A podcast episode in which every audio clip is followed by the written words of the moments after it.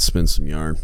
Um, this one is going to be, uh, I don't know, it's going to be based on a vague recollection. I mean, I remember most of of what was written, but I uh, it was kind of late. I think last night. Um, I fell asleep by accident. It's a boring story, but uh, I when I woke up, I checked my phone and I had an alert on Reddit, so I looked at it and then I caught glimpse of like a title. I don't even remember what sub it was because I go in um, the submarines one, the military one, the new to the Navy one, the Navy one, and the podcasts one, I think. And uh, it it just had a title that I was curious. Uh, it was somebody. It was a submarine JO asking for help, uh, kind of venting, but kind of asking for help as well. And I read it, and mind you, I was I had just woken up, um, and so I th- I got the gist of it, and I went back looking for it to reference for the podcast, and I can't find it. So I don't know if it got taken down uh, by the the person that posted it, or if I just don't recall enough keywords, or I'm Reddit challenge or what. But um, if as you listen you recognize the thread, if somebody could shoot me the link, that would be amazing because I would like to to post the link to the podcast um, in the discussion of this. So what the content of it was was basically submarine JOs on a on a shipyard boat, um, and uh, the shipyard in and of itself, or, it seems like especially for submariners, I, I don't know. I say that because it's my context. It, it may be like this for everyone, and from some of the people I've talked to, it, it seems like the opinion is universal that no one likes being in the shipyard.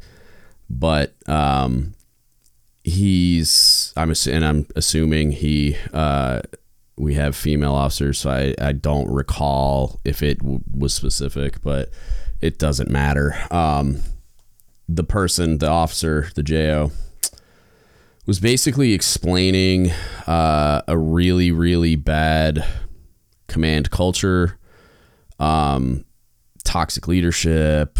People are run ragged. They're focused on the wrong things, specifically referencing, and this is the Chiefs, uh, that they're worried about hands in pockets and uh, I think cleanliness, like CPS instead of being good at maintenance and uh, just technical expertise, right?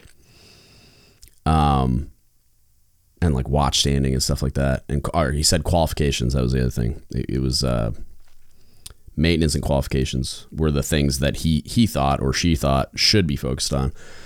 And um, described just basically that like working really long hours none no one ever leaves until super late um, he described a situation or she uh, described a situation specifically where um, they had stood duty the night prior and gotten like no sleep, which happens if there's stuff going on and the duty officer, or engineering duty officer, like are needed for evolutions or or whatever, tags, what stuff stuff happens.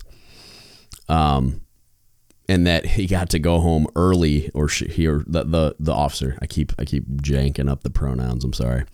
Um, the JO got to go home early after the duty day, and early was like 1500 because he hadn't slept really.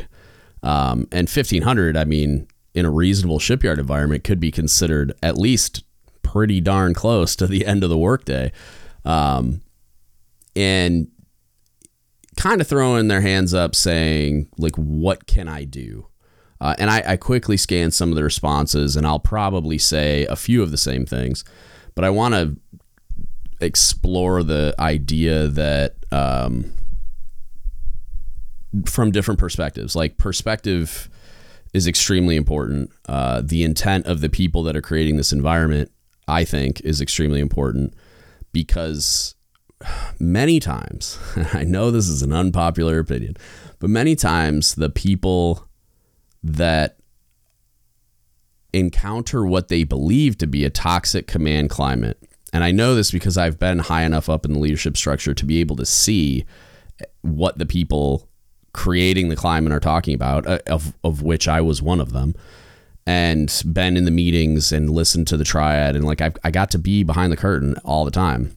Uh, hearing the planning process, oftentimes vocally disagreeing with a lot of the, the choices that were made, but uh, you know, one or two voices in the room aren't always going to win the argument. Uh, I got to influence it sometimes, and I, th- I think by and large, um, I mean, if graded on a curve, my last command was probably slightly above average. I think we did a lot of things well. There was a lot of things we could do better. Um, but based on, especially in my current job where I get to travel around and see a lot of the the submarine crews and get like a two and a half day snapshot of the culture. So it's not an in depth piece and everything's packaged for an inspection team because that's what we're doing and there's another inspection team on board generally when we're there so you know you get you get a, a, a look you know and you kind of get to gauge it and, and i found it's actually pretty easy to disarm junior sailors and get them to tell you what they really think. And then also a lot of times i know people on board the submarine that'll give me the the unfiltered version. But what I can tell you is the vast majority of the time when when sailors perceive there to be a toxic command climate, what they're really experiencing is just poor leadership. And I don't and that doesn't mean malicious. It just means not as effective as it can and should be. Uh, and I'm a vocal advocate for that. And, and I and I think that the two things aren't mutually exclusive in, in that inept leadership is going to create a very negative command climate, but there generally isn't malice there. And I think that's what gets lost in translation because the sailors are suffering. So, how else would they be put in this position unless these people are just heartless morons, right? And I get it. I've been I've been standing in that position on a submarine where I thought they were all just sitting in the in the chief's mess stroking their mustaches laughing at the diabolical plot they were going to hatch next that was going to make our lives hurt even more. Like I've been that that third and second class that had those conversations with my buddies thinking that these guys were the evil empire. But having been where I've been and and done what I've done I now understand that the vast majority of the time, and there and there are definitely toxic leadership structures out there that um, should not be doing their job and should never have been trusted to do that job in the first place, and are are creating a, a toxic command climate because they're just not great people. Um, but that's rare, and I've said that a bunch of times before. What I what I want to focus on is that in a command like this, generally what's happening is there's a whole bunch of people that are in these leadership positions that are genuinely concerned with what's best for the command and mission accomplishment and have a hard time understanding that what's best for the people overall in every aspect is the same thing.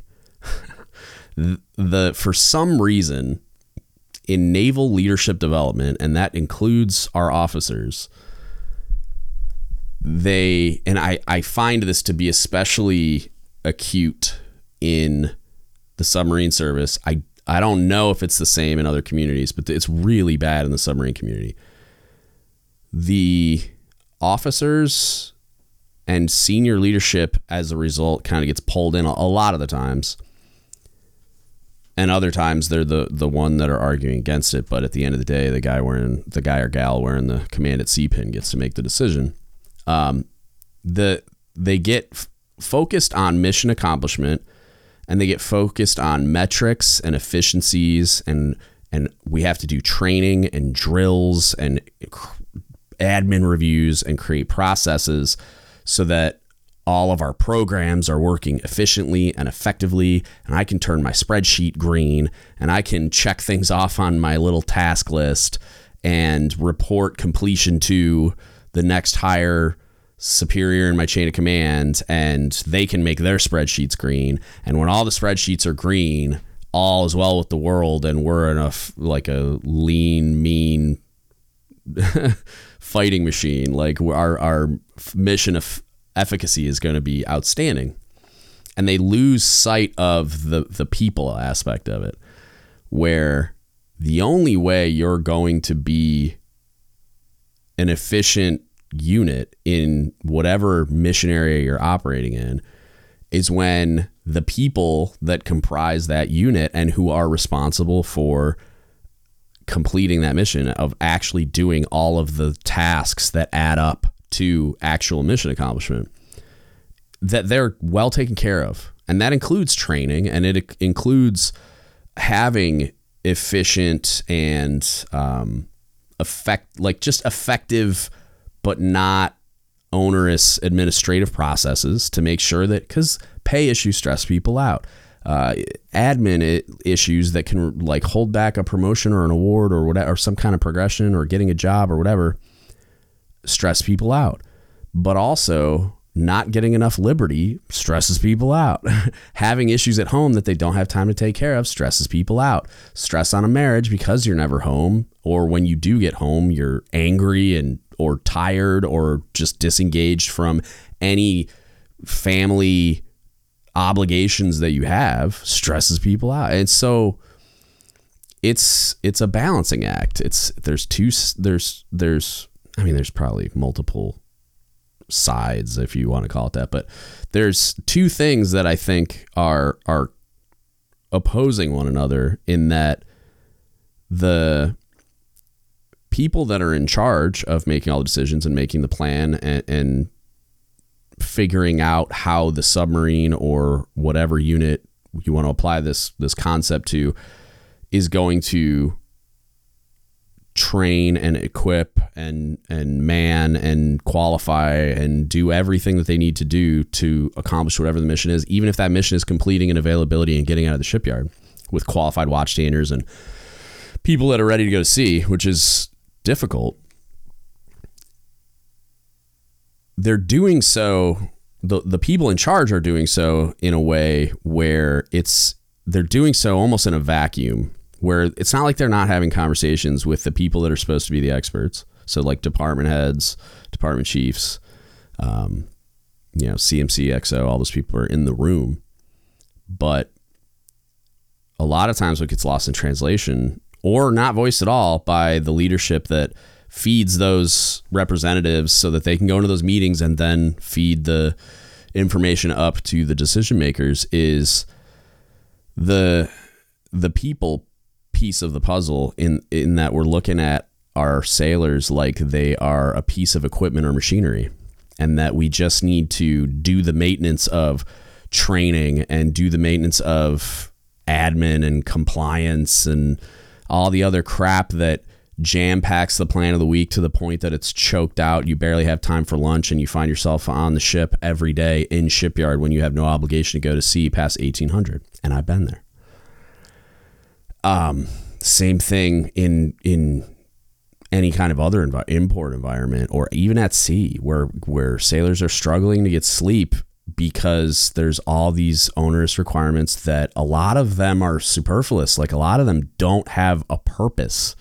They're just a thing that somebody thinks is a good idea so they cram it in the plan of the week because they think that they're superior like it or it's going to turn some stupid spreadsheet green.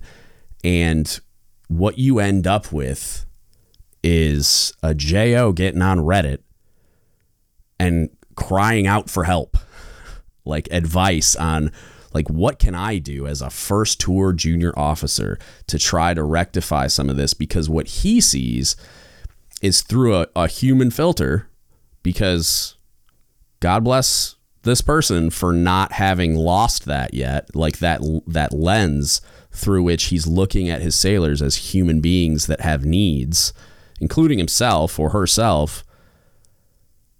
And he that per, that JO wants to address it. That leader wants to address those needs, but is up against a pretty uh, formidable foe in the uh, the bureaucratic nature of how submarines operate, whether it's in the shipyard or in or in any other environment, where the chain of command thinks that white space is the enemy in a plan of the week and they have to cram something in there and if they're not training or drilling or qualifying or doing any possible thing that is supposed to be done uh, in accordance with some book somewhere or some you know requirement that they created themselves that time is being wasted or they're not doing their job or they're not going to be prepared when they get the ship to sea and are charged with the mission of missions vital national security blah blah blah. So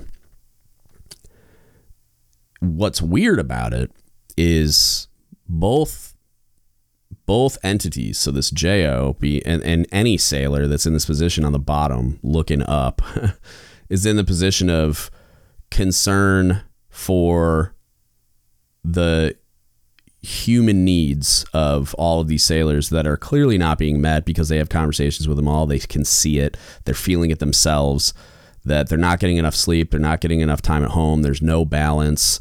Um, and also that a lot of that time is being wasted for no reason, that they're on the submarine and they don't need to be. They could be at home, but for whatever reason, these you know the evil empire is is conspiring to keep them on board and just run them ragged.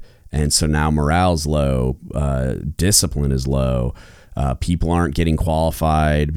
And a lot of that is is i guess that this particular command isn't as focused on that as they apparently should be but also it's yeah, sailors do a lot of qualifying in what is considered free time. So like um, during the day they're doing the normal work of the division or the work center and then when that's done then they go work on qualifications get in the books go get a checkout go stand a ui whatever. Can't do that if you don't have any free time and if you do get free time but that free time is after uh, your third or fourth 12 hour 13 hour 14 hour day in a row you're not going to spend it doing quals. You're going to leave. You're going to go home. And you should. So the the trouble here is while I don't think it's the evil empire, I think the chain of command of the submarine probably has good intentions. Um, the the loss of focus on human needs is, I feel like, one of the biggest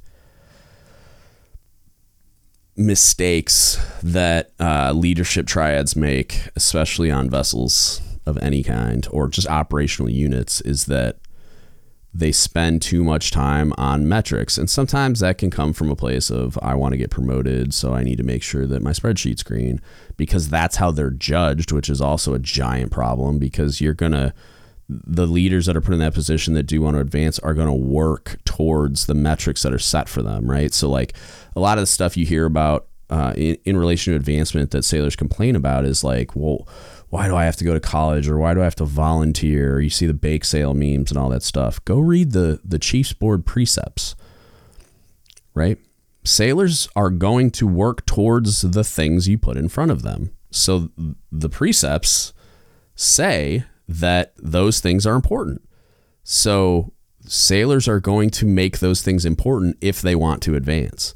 And so when you put community involve com- command and community involvement in there when you put specific examples when you put uh, collateral duties so you're going to get collateral duty cowboys. You, you're like you're going to get people are going to work towards the content of those precepts.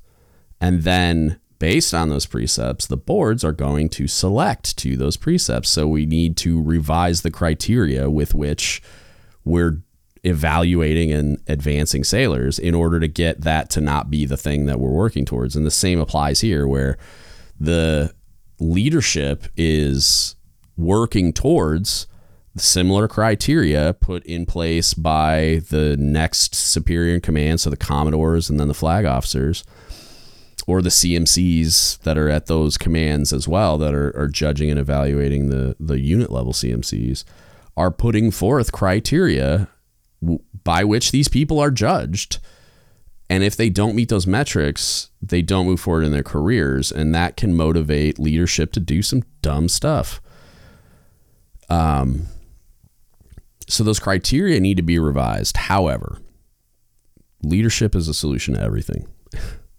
it's one of my favorite uh, extreme ownership quotes. So it's Jocko Willink and Leif Babin. Is just that you can lead your way out of nearly any problem. I, I'd like I want to say any problem, but like everything, there's there's no absolutes or very few in, in this life. So I'm sure somebody could produce an example where that's not true, but the vast majority of the time it is. So any any good leader, any well prepared and educated leader with which you know obviously I think there's a problem there because I do this podcast and I spend so much time talking about it but if leaders spend the time to educate themselves on leadership and the best ways to meet human needs with which this command clearly has a problem they could do both.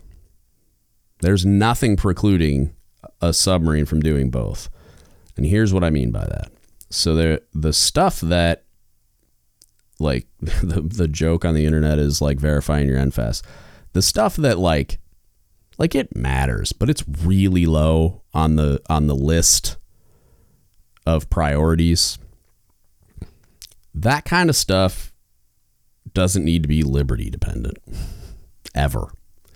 Um and, and good commanding officers recognize that they have a lot of leeway when they are the ones making the decision to uh, be late on a requirement or waive a requirement or just change the plan in some way that hey we're going to meet this requirement but we're going to do it in a different way or on a different timeline or like like I mentioned not do it at all. Um, or we'll do that when we return to port or whatever um, and, and again, there's a lot of calculus that goes into that as far as like, is this mission critical? Um, do I not have a choice because the flag officer is is basically making it liberty dependent for the yeah like making it a, a hey thou shalt do this by this date thing. So there's always going to be things that need to be considered in that way, but there's a lot of stuff that the commanding officers have control over. So when you when we would go through the plan of the week at the meetings, all the planning meetings that we would do, ops briefs and all that other stuff, the I'd say at least seventy percent of the content of that plan of the week we had complete control over. So there's stuff where there are requirements, right? Where like nukes are a really great example of in their um, whatever RPMs or EDMs or whatever the hell book. They have a lot of them. There's training requirements, right? They have to do a certain number of hours and they have to do these. Um, they're called like, uh, I think it stands for continuing training exam or something like that. Like it's a CTE exam. So they have to do exams every like week or something. They have a lot of, of hard and fast requirements. They have uh, like their their timelines for qualifying something or um, staying proficient or whatever. I mean, these things are like etched in stone. There are very few requirements in nuclear manuals that are are subjective uh, or like waverable or there's any leeway at all, right? So they, there are things that like that that are going to be prioritized, especially by nuclear trained commanding officers, right? Um, we're not going to let somebody go past their. I think they have like the whatever they say, like the EDM dates or whatever. I don't know. I'm probably butchering this, but I used to know the stuff better when I heard it talked about every day. But um, so there the stuff like that there's there's requirements for like security drills on ballistic missile submarines or um, before you do a maintenance item you have to do this evolution. Like there's certain things that you're gonna have to do right? And but that's prioritizing those. You prioritize those things on a list and then you decide what's got to be done now and what can be done tomorrow and what can be done a week or a month from now and what stuff can just drop off the plate until we have bandwidth right? It's like two crew submarines for example, right? Like we have, we still call it the off crew. What it's really called is a pre deployment training period because, again, we needed to find another way to shoot ourselves in the foot and steal people's liberty. But the, uh, the, the two crew submarine concept is one crew has a submarine at sea, the other crew is in port training and getting everything ready and, and getting provisions and qualifications and training and whatever done so that when the submarine comes back, we go into like a refit period where we fix anything that's broke and uh, load the submarine out and get everything ready to go and then we take the other crew takes it out. So shorter periods in port submarine stays out longer because there's another crew waiting to take over replenish and get back out there. But you have a, a three-ish month period where you don't own the submarine. So if you're a crew of a submarine and you don't even own the submarine imagine the bandwidth that you should have However, what generally ends up happening nowadays is a war on white space where we just find stuff to populate uh, the planet of the day with, and it massacres anybody's ability to get liberty and spend time at home. So, what you'll find uh, is people are in this building doing things until 1800 when they don't even have a warship to worry about. There's no maintenance requirements, there's no watch standing, there's no duty, there's no nothing. It's just trainers and planning meetings and stuff like that. And they fi- still find a way to uh, keep, especially khakis. A lot of times, the junior enlisted get a pretty a pretty good break, but E six and above, more probably chief and above, you just they find a way to keep the, those people busy to the point of ridiculousness. So, educating yourself on what's required and then just prioritizing all of the things that we think we need to do, and then just having a really good filter for um, how we're going to spread these things out, how we're going to take advantage of opportunities to get the crew liberty, to get the crew quality of life items, to understand that, hey, uh, and and I have my prior commanding officer. I have a lot of issues with the way he did things, but I can tell you one thing that he was outstanding at was making sure sure that when we were in that period where we didn't own the submarine, that the crew got as many like it, we took a lot of like three or four day weekends. Any opportunity that man had to give the crew a day off, he would do. And he did it on purpose. He was investing in the future so that when we did own the warship, when he had to ask a lot of us, he would uh, say ahead of time, like, hey, I'm doing this because it's going to be tough when we get the boat back. We got a short schedule, we got a lot to get done, and then we got to take it out and go do God's work. So, he knew that the more he invested ahead of time in quality of life items, making sure sailors had time to go do things, blah, blah, blah, that when we got the submarine back, it's like, yeah, you're refreshed. You feel good. You had a lot of time off. So that when those things are asked of you, like, it still sucks, right? Like, like when you have to work really long hours, uh, you don't get to go home, you don't get to sleep. It still sucks, but it's not, you, you don't see people fray as much you don't see morale dive as much. You'll see people working hard and suffering together, but laughing about it instead of looking like they want to jump off the side of the submarine. Um, it's a different thing. Unit cohesion is still high, even though, yeah, in the in a lot of those moments, it's like it still sucks. It's still hard. It's just a different mentality. The, everybody's in a different space, and the unit as a whole the unit cohesion as a whole is much, much higher. Um, as far as the specific case of this command and just kind of the, the and I get a lot of these questions about um, it's an individual saying, well, what can I do? And a lot of times the answer is not what they want it to be because a JO on a submarine can't fix this. Like you can't fix the submarine you can make your contribution to in a couple of ways.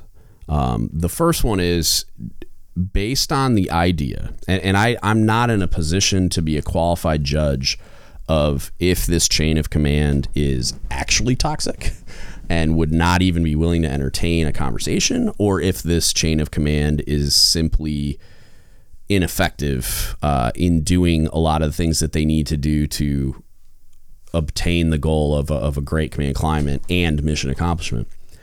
Um, but I imagine this JO has enough insight to do that themselves. So what I'll say is if it's a toxic, if it's really truly a toxic leadership structure, um, there's a I, I would need more detail to give you any kind of real advice on what your next move could be in order to try to help um, address the situation, especially if there's really like egregious things happening, like where sailors are like, there's like policy being violated or sailors getting taken advantage of or like there's like grievance level stuff or IG level stuff that needs to get reported. Um, I, I, didn't get that vibe from the post, but it was just a Reddit post with not as much context as I would need to to really know that. Um, what my suspicion is, based on generally this being the case, is that it's probably a leadership structure that's more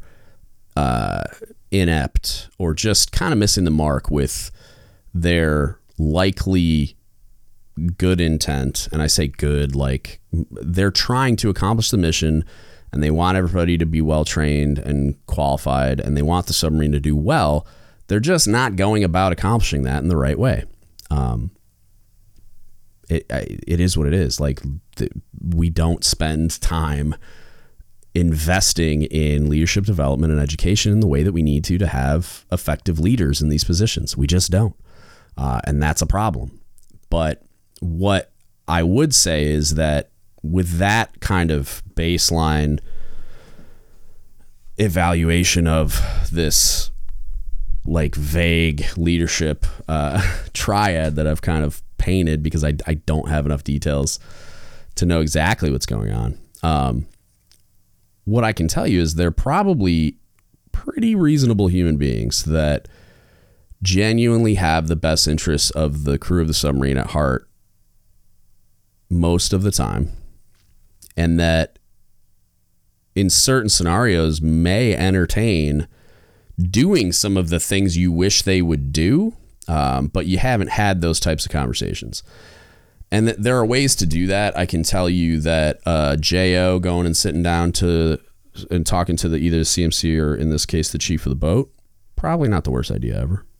Asking questions about, um, like if you really believe and have and even better have evidence that qualifications coming out of the shipyard have not been made a priority and as a result the watch bill will suffer. And you don't think the command is paying any attention to that and should be.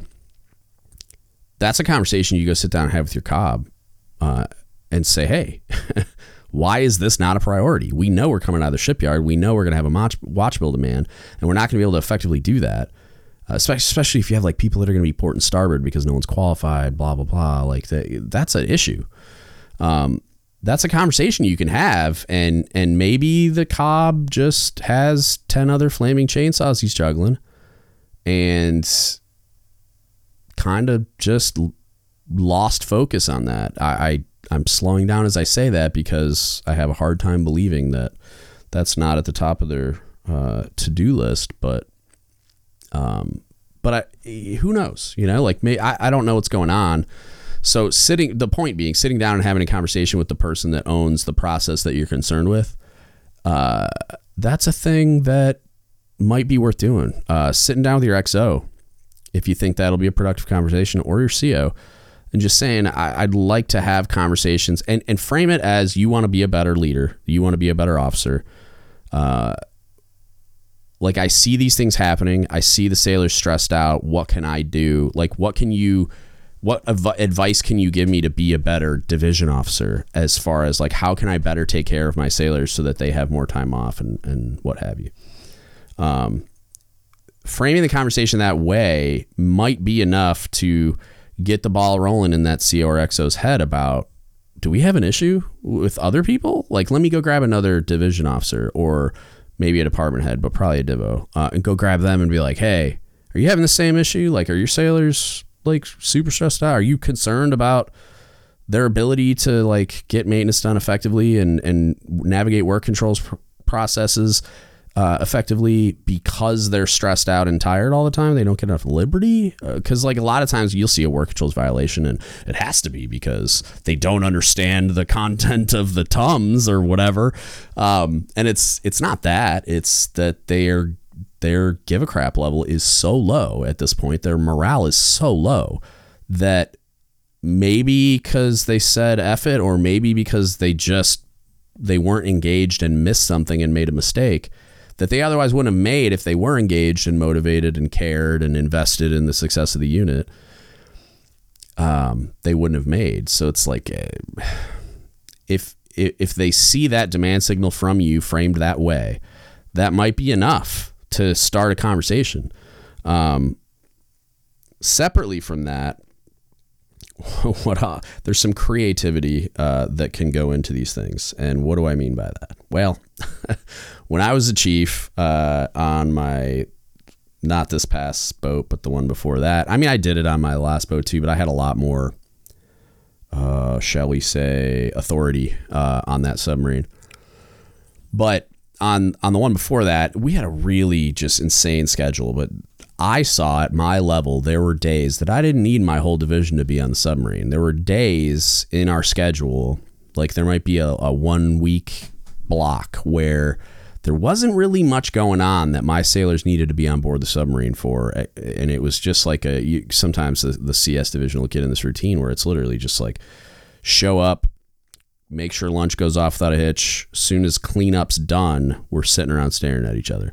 So what I would do when I knew those days were going to exist is maybe one or two tops of my sailors uh, the day before i would look at that sailor and be like you have a dental appointment tomorrow wink so you're not going to be here um, the vast majority of the time if a chief says that a sailor's got somewhere they need to be uh, that's not there then that's not going to be questioned.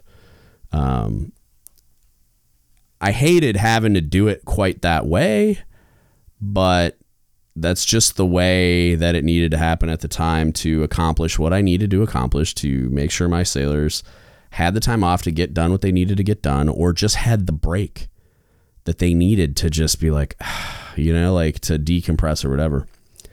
Um, to get done what they need to get done. Sometimes that involved me going in there and advocating for them to get leave or whatever else, but sometimes it was just that. It was like, if I don't need you here, I don't want you here. I want you to be off doing things you need to do. And I say need purposefully in that you need to spend time with your family. Like you need to be at home and not on the ship for your sanity, for the health of your relationship with your spouse or kids or who what whoever, friends. Um and just have that time away so that you don't go insane.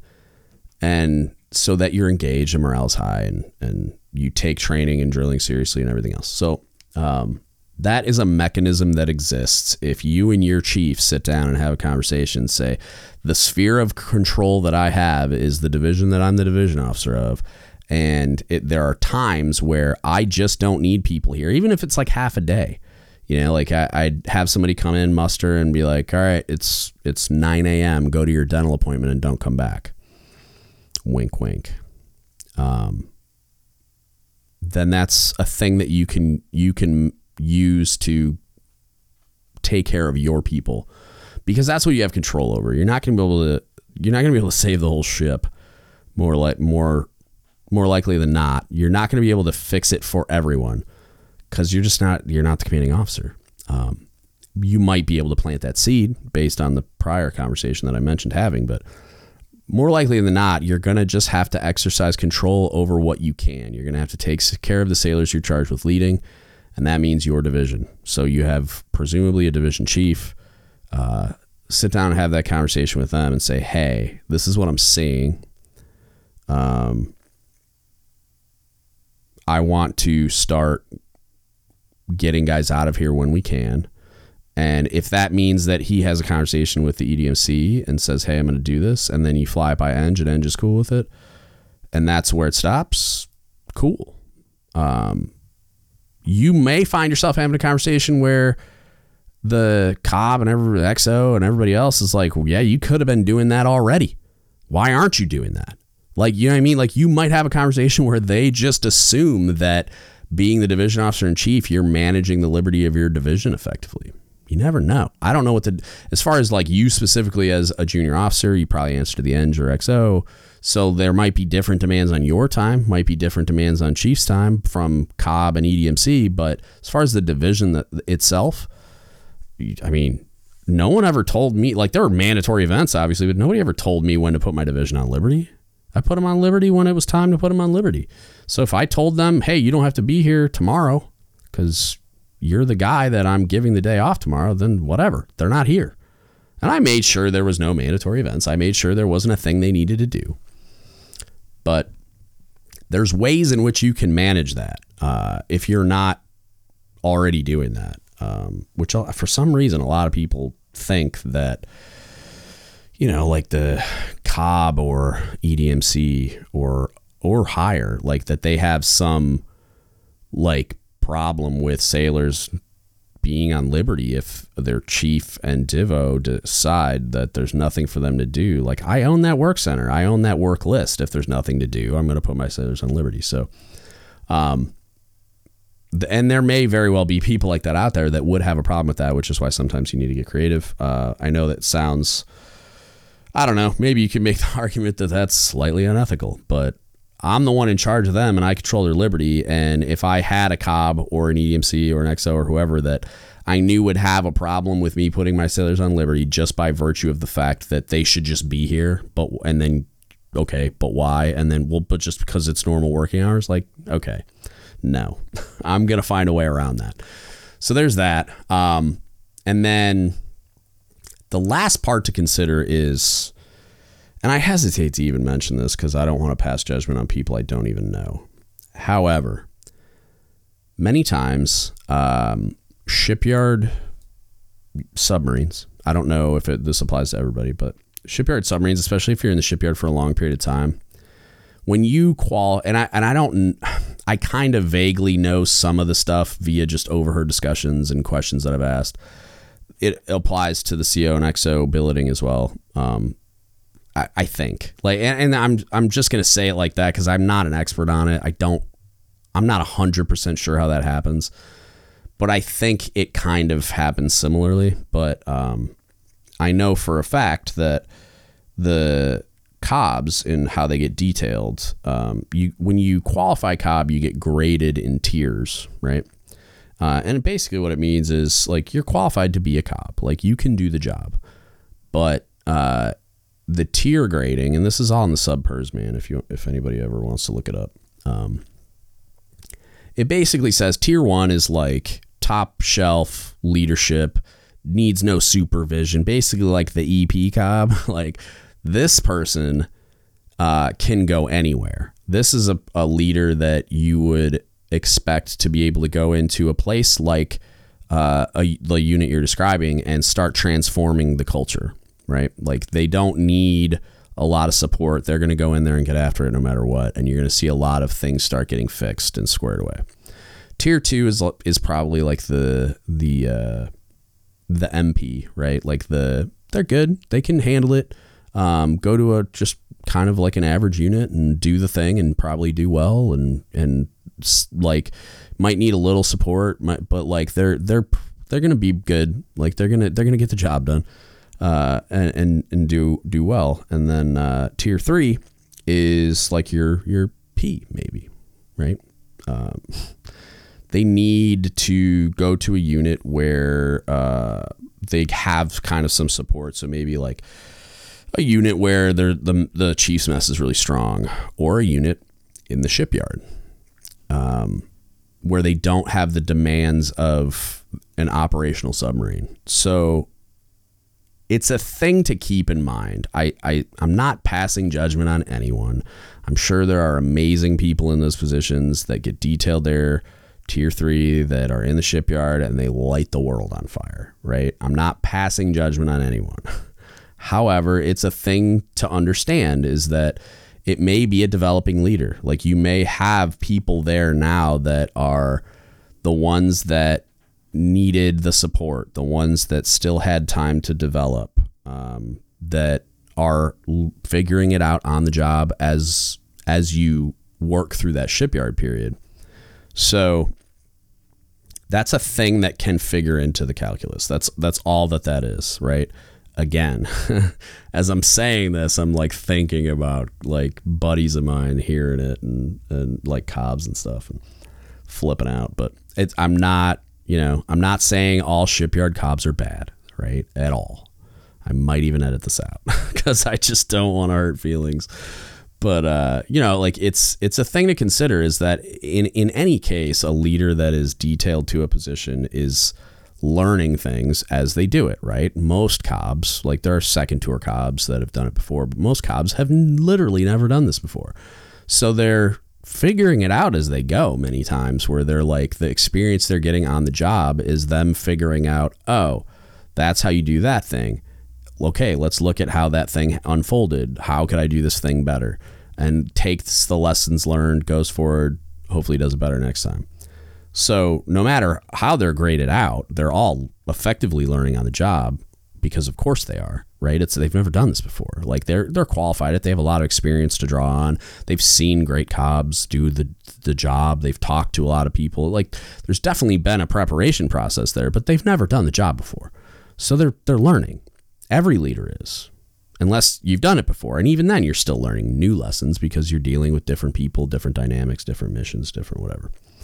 So, uh, definitely an important piece to uh, kind of add into the calculus as you add this all up in your head. So, um, but as far as as far as the JO and what uh, they could do, it this is very much a you can control what you can control.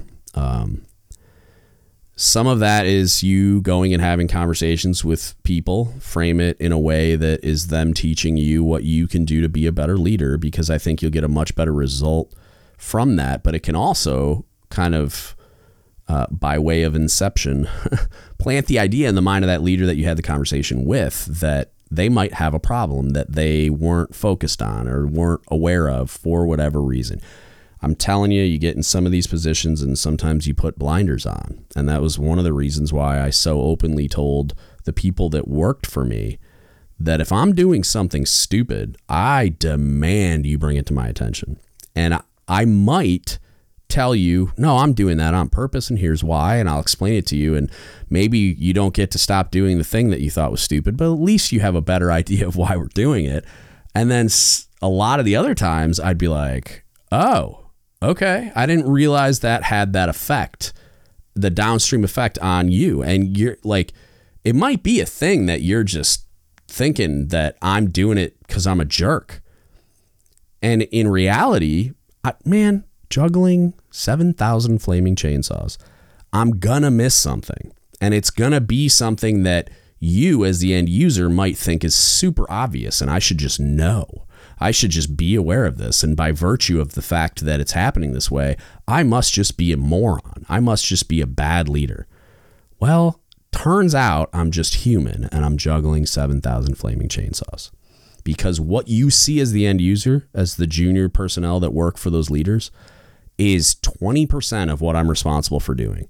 I'm telling you, like, there's so much crap that I have to get done and all the keep all these chainsaws spinning so that nobody gets injured and nothing you know nothing really terrible happens that there is inevitably something I'm going to screw up right and it's going to affect you as a, as a junior so that was something that I would always do is tell my tell my people like hey bring it to my attention tell me when I'm being a moron tell me when I've made a bad plan Tell me when you think like I'll put something out and you're immediately cringing like, "Oh, that's a terrible plan." Bring that to my attention and it's either going to end with me going, "Oh, I didn't realize that. I didn't take that thing into consideration." What and then we have a discussion about like, "Okay, so how can I still accomplish the thing that needs accomplishing but mitigate that negative effect?" Or I'm going to explain something to you that you don't have visibility on and then you're going to understand why we have to do the thing that we're doing, either like you're going to understand it better and it's not going to be such a negative thing, you're not going to be so upset about it, or you're just going to understand, hey, we got to we got to put put ourselves through the eye of this needle and it just it is what it is. I don't like it either, but we we don't have a choice because missions got to get accomplished. These are the circumstances that have forced us into this situation and we just got to do this thing that's going to suck that is another thing that could have come out of that conversation. But absolutely bring it to my attention because, you know, I might just be missing something. And so that you could be shocked by a lot of those conversations, which is why I encourage so many people to have them. And it's nerve wracking. I get it. You feel like you're confronting a leader or you're, you're challenging them or, or, or uh, questioning their abilities. And that's why I say go into it with that uh, idea in your mind and, and start the conversation off with you like you're asking for advice or you're asking for them to walk you through what you can do better as a leader in order to take care of this problem that you see that you're so concerned about which is you know people aren't getting enough rest and time off and we aren't focused on the right things like qualifications. So you could frame like the qualifications conversation on like my watch but like my guys aren't getting qualified fast enough. And i view the problem to be these things but like what do i do about this? How do i get my people qualified? Uh, how do I get the focus to be on qualifications so that you know the engineers blocking off an hour every other day or whatever I don't know like Monday Wednesday and Friday there's like Eng Qual hour where interviews get done so that people can get qualified and our watch bill can have much better support or whatever. Um, but go into it with a, a, that humble approach and perspective and just go in there and tell them like hey i'm a developing leader. I, i'm really I, I, see this problem and i really want to fix it but i don't know what to do. I don't under i don't know how i can balance that and get my sailors time off but also make sure that all the maintenance is getting done or or all the qualifications are happening or whatever.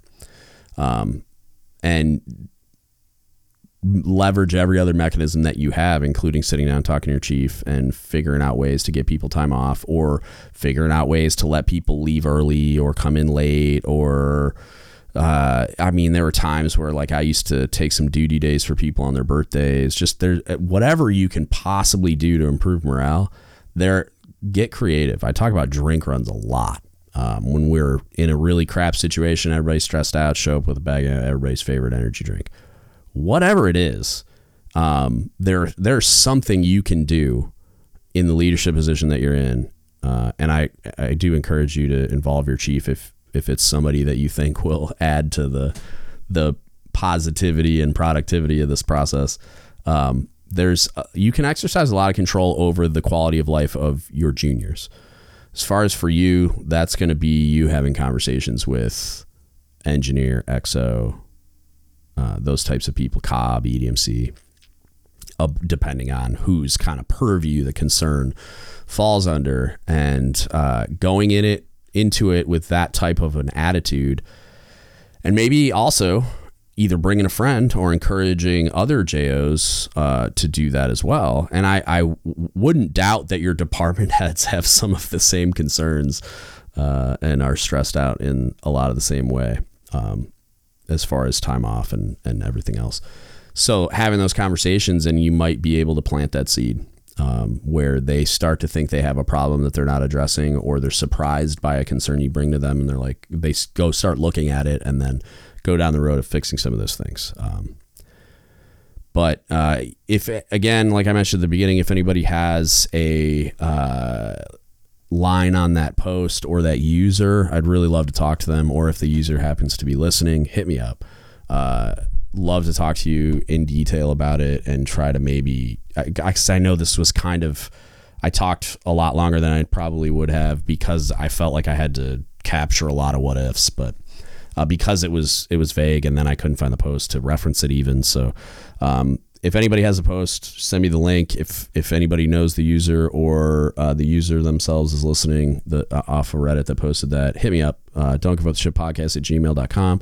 Can Facebook message us, don't go ship podcast, or you can DM me on Instagram or Reddit. You can private message me there uh, at DGUTS Podcast or just DGUTS Podcast on Reddit. Um, really, uh, would love to provide as much insight as I as I can, and if I can tailor the advice to more detail, like I'll ask a bunch of questions privately that I know you don't want to put out too much detail on Reddit. I get that. Um, we can try to like dial a bit it in it in a bit. but if anybody has any questions about any of this or, or comments or stories or whatever, again, don't be afraid to reach out. I'd love to discuss it with you. Uh, if you want to support us, dgutspodcast.com slash shop uh, stickers, pins, all kinds of other stuff, t-shirts, still stuff like that. Um, can order that. It's not for profit. It's just it helps us pay the bills. Uh, all the uh, the PayPal account the payment goes to is is the PayPal account, all the bills come out of. So like I promise you, it's not for profit. All the money goes back into paying the just the subscription fees and stuff like that for the the podcast and the website and the and the RSS feed and all that stuff. And then, uh, if you would be so kind to help get the word out, like, share, subscribe, review on all the platforms for podcasts and social media and all the things, uh, it just helps get the podcast stuff in front of the people that uh, that need it. And uh, that is it.